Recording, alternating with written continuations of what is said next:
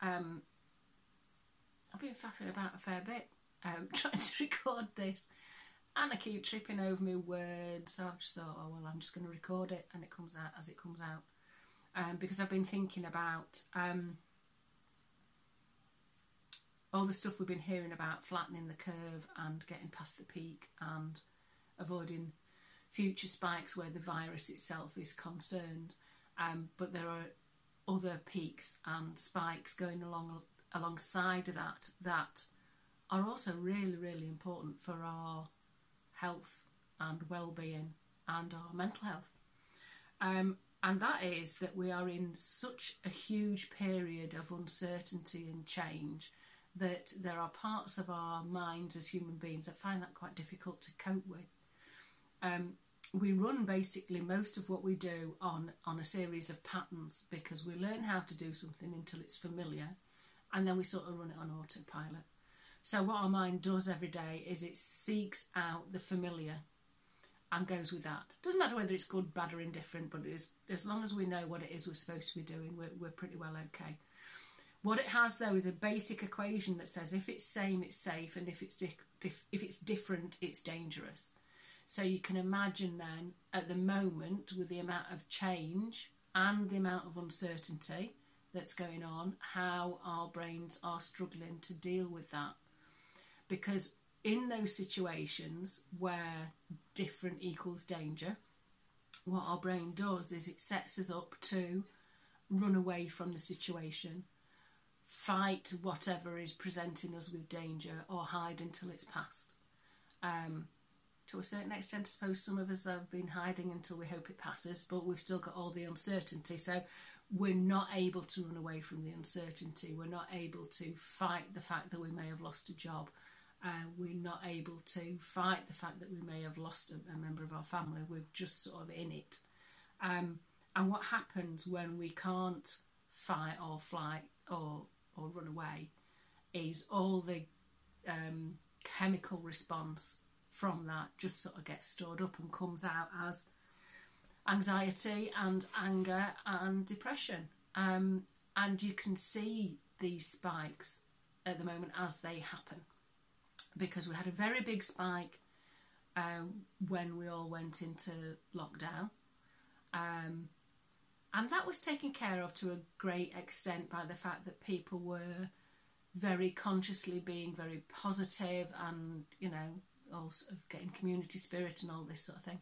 But that's been going on for a while now, and people are getting a little bit tired, and the, the level of uncertainty hasn't gone away, and the amount of change hasn't gone away.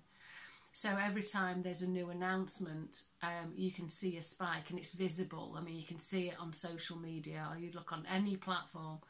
Um, you, you, can hear it in the news, you can hear it on the radio, you can hear it when you're queuing to go into the supermarket.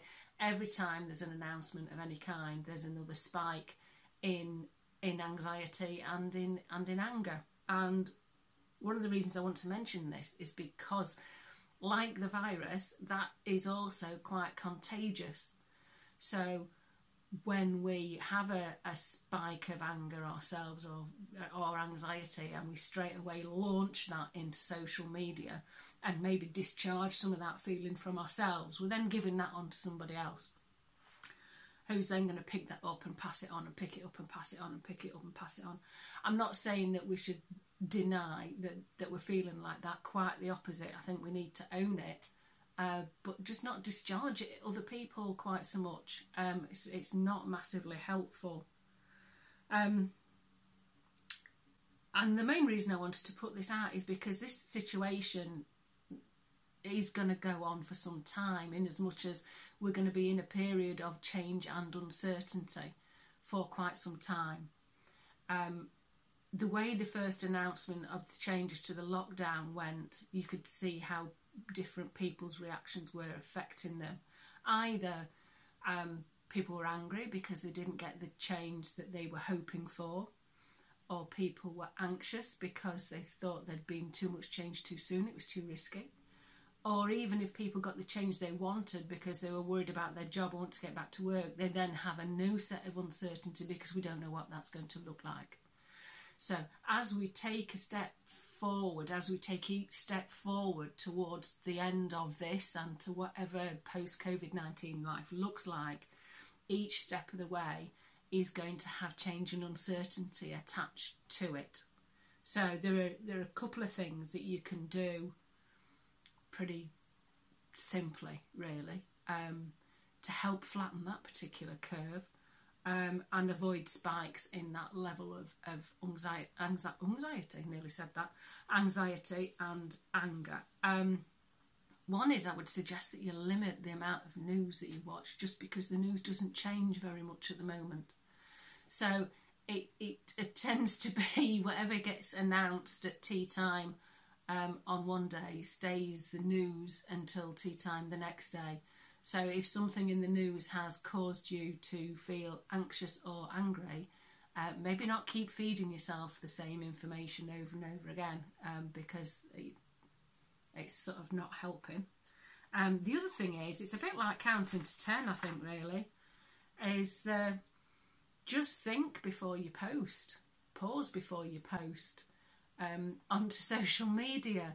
You know, are you posting it because um, it'll lighten somebody's load, lighten somebody's day? Are you posting because it's information that you really feel that people need to be aware of?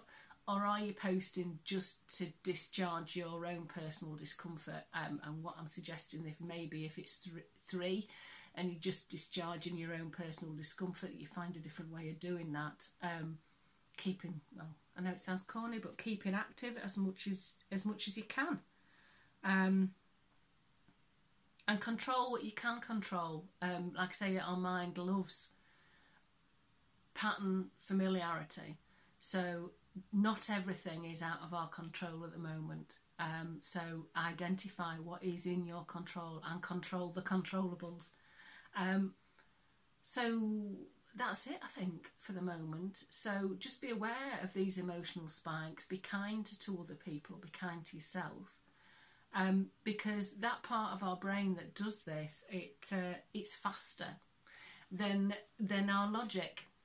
So you can be purposefully being as positive as you can possibly be, and then suddenly you'll just get a spike of this very quickly because that part of your brain responds quicker so just be aware that this happens. It doesn't mean that you're stuck with it. You know, once once you've had a little spike of it, you can talk yourself round and think more positively, etc., etc. But just be aware that you know it's going to happen because there is so much change, so much uncertainty, and not everybody's going to peak and spike at the same time. So you might be having a good day, somebody else might be having a rubbish day.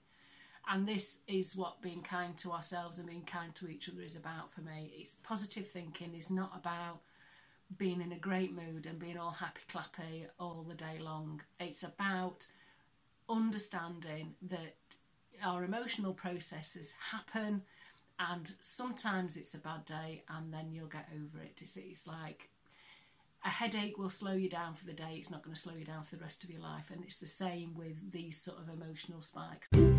Bye.